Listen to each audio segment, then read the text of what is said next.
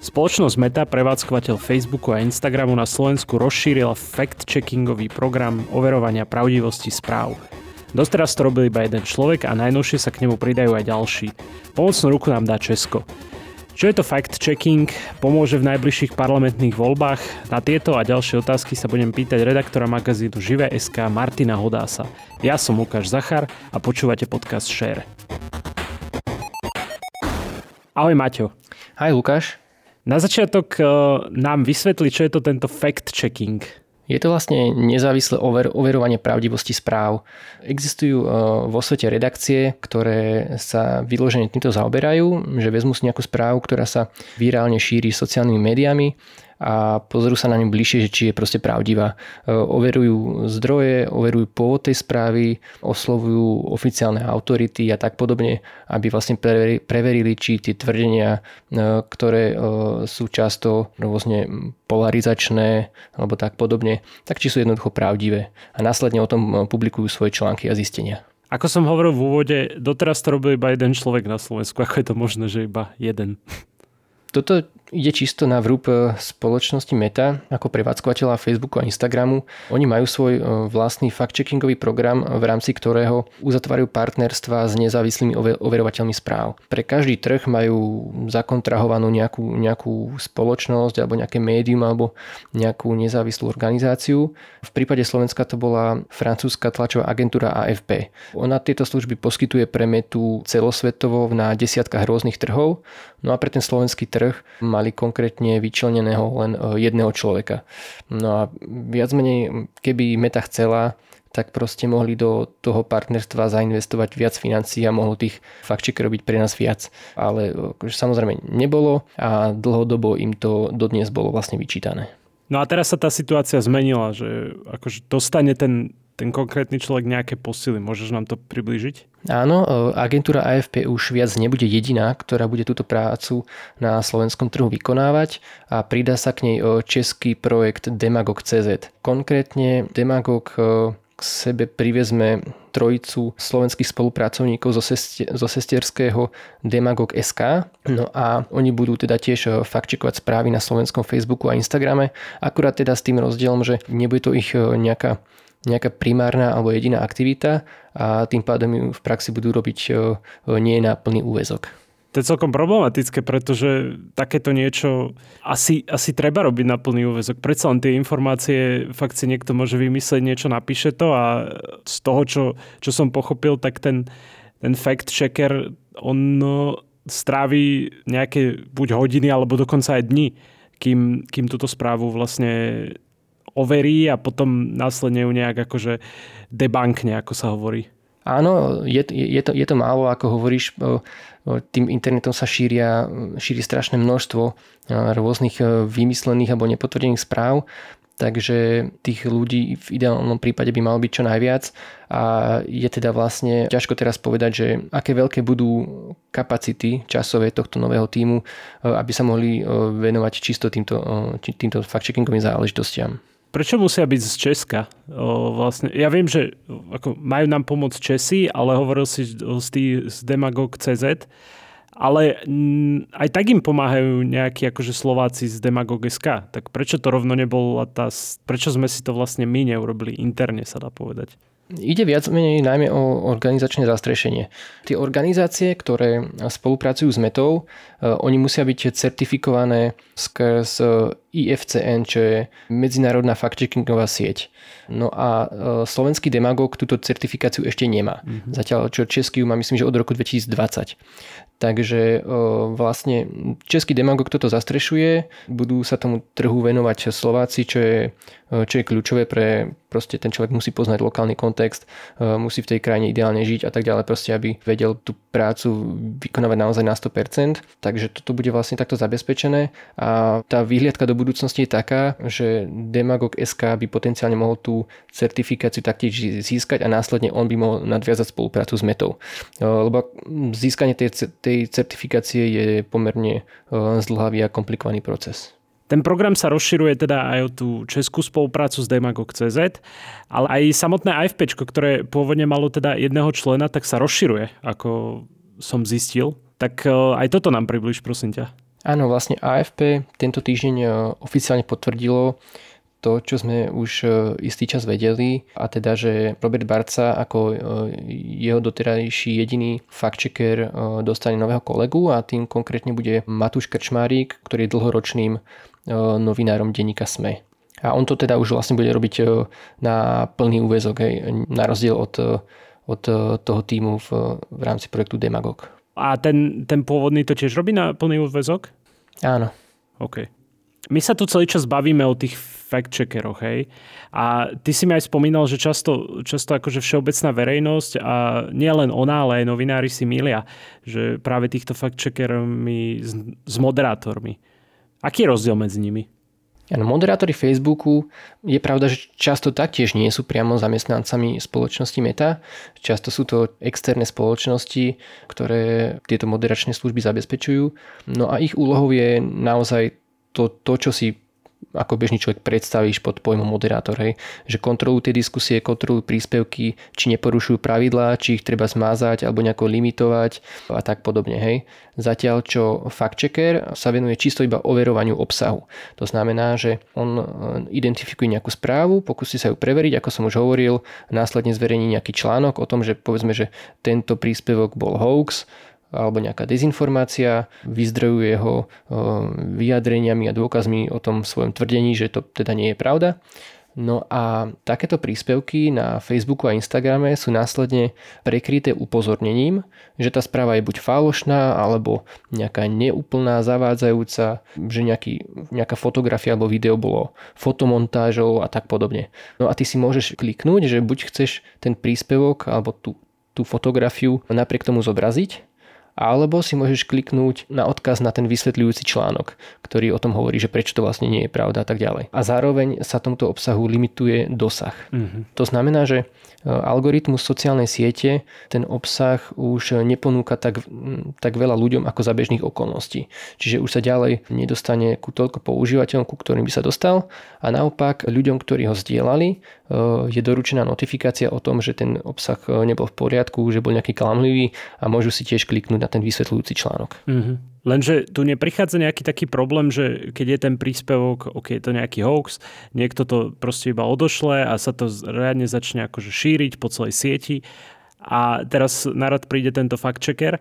On predsa len tam strávi nejaký ten čas, kým to vyvráti, ten samotný príspevok, alebo teda to, čo bolo povedané v tom príspevku alebo napísané.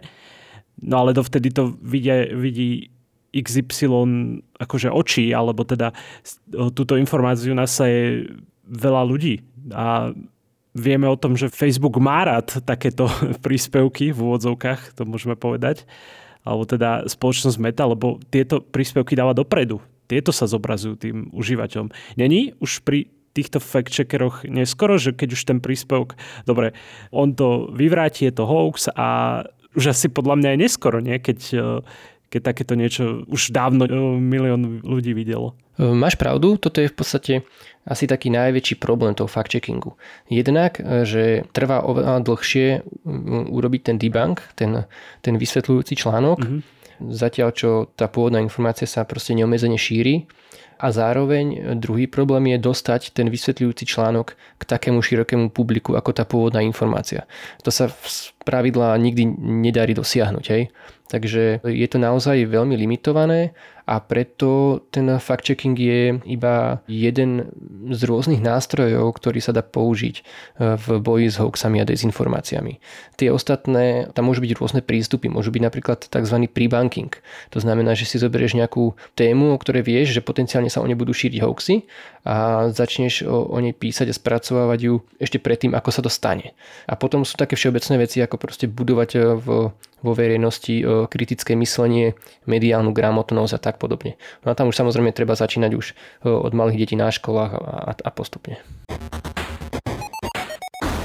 Ty sa nedávno rozprával s predstaviteľmi Mety. Uvedomujú si oni, že, že ten obsah problémový, oni dosť často tlačia cez tie ich algoritmy a chcú niečo s tým robiť, že, že ja neviem, ja viem, že teraz akože podporujú s týmto s rozširovaním týmu fact-checkerov, ale snažia sa niečo robiť s tým, že tam fakt niekto dá hocičo, ono sa to zdieľa a fakt je to, že hocičo a nemusí to byť pravda a je to viacejkrát zdieľané ako nejaká seriózna vec alebo nejaký seriózny článok alebo niečo pravdivé? Toto sa veľmi ťažko hodnotí, pretože jedna vec sú nejaké oficiálne vyjadrenia a komunikácia, kde samozrejme deklarujú, že sú si vedomi nejakých problémov a že chcú ich riešiť, v rámci, aj, aj keď teda v rámci nejakých určitých eh, limitov toho, ako na tú oblasť eh, nazerajú oni a ako sa na to pozeráme my, lebo tam predsa je to, je to globálna služba eh, s veľkými rozdielmi naprieč krajinami, takže e, niektoré veci proste prirodzene vnímame inak. Druhá vec je, čo oni reálne robia, to čo vidíme, že sa, sa v praxi deje, tam proti ním hovorí napríklad práve to dlhoročné nerozšírovanie toho fact-checkingového programu, e, rôzne naozaj veľké až bizarné chyby na každodennej báze, pokiaľ ide o moderovanie obsahu, kedy e, nezávadné veci sú obmedzované a tie jasne porušujúce pravidlá stále nie sú masané. No a tretia vec je, že ako to oni reálne vnímajú, hej, že, že to mm, no, hlavne e, v tom vyššom manažmente, že to je niečo, kde my im proste nevidíme do hlav a nevieme, ako veľmi úprimne tú nejakú e, tú svoju e, snahu oni myslia, alebo je to skôr nejaký kalkul, hej, mm. v zmysle ako si hovoril, že ten, ten algoritmus podporuje šírenie takýchto polarizačných vecí, lebo jednoducho to generuje čísla. Mm-hmm. Nám sa čoskoro blížia parlamentné voľby. Ono, toto rozšírenie fact-checkingového programu nejak pomôže pri nich? Uh, nie. Ako je to možné? Lebo bavíme sa tu o tom, že sa tie, dajme tomu, ok, dajme si príklad, že politik rozširuje nejakú informáciu, ktorá není pravdivá, ten fact-checker to overí a naozaj to není pravdivé, bude sa niečo s tým robiť? Na Facebooku nie. Okay. To je jedna z tých vecí, kde som spomínal, že sú rôzne pohľady. No a Meta k tejto téme pristupuje tak, E, že oni sa rozhodli e, nefakt čekovať obsah politikov. To znamená, že čokoľvek vlastné, čo ten politik na sieť e, zavesí alebo jeho strana, tak Facebook tam nebude zobrazovať nejaké upozornenia, že ide o dezinformáciu, hoax alebo niečo podobné, aj keby to tak bolo. E, on tým fact-checkerom dáva možnosť, že ak chcete, tak teda akože preverte to a zverejnite ten svoj článok na svojom webe, ale on ho priamo nezobrazí na tom Facebooku, hej, čiže v podstate to úplne zbytočné, lebo akože ten pôvodný článok toho, e, fact-checkera sa vôbec nezobrazí toľko ľuďom, koľkým by sa mohol. Čiže je tu nejaký taký akože dvojaký meter, že, že čo sa týka politikov, že keby on prezdiela tú istú vec, ktorá není pravda ako ja napríklad, tak uh, ono sa to zobrazí na tej sociálnej sieti inak, hej? Áno, ten dvojaký meter to je presne to správne slovo. Ty, keby si šíril dezinformácie, tak e, tvoj obsah je jednak označený tým upozornením, zároveň by mu bol obmedzený dosah a za tretie, ak by si to robil dlhodobo, tak by ti mohol Facebook plošne obmedziť dosah na všetky tvoje príspevky prípade politikov sa také niečo nemôže stať. Jediná výnimka z pravidla je v prípade, keď ten politik prezdiela externý obsah nejakého iného bežného používateľa, ktorý bol označený ako dezinformácia. Hej. Vtedy sa to zobrazí aj na profil toho politika, že e, máš tam to upozornenie, že tam niečo s tým obsahom nie je v poriadku. Ale v opačnom prípade, pokiaľ ide o v úvozokách autorský e, obsah toho politika, tak e, Facebook tam nebude zobrazovať žiadne upozornenie ani nebude umožňovať fact-checkerom takýto obsah označiť. Prečo sa tak Meta rozhodla? Oni argumentujú tým, že nechcú zasahovať do politickej súťaže a nechcú obmedzovať dosah obsahu tých politikov a tú zodpovednosť dávajú skôr na všeobecnú verejnosť, aby vlastne videla tie klamstvá tých politikov a sama si urobila názor a vyvodila voči nim zodpovednosť. To už ako to funguje v praxi, to už je druhá vec.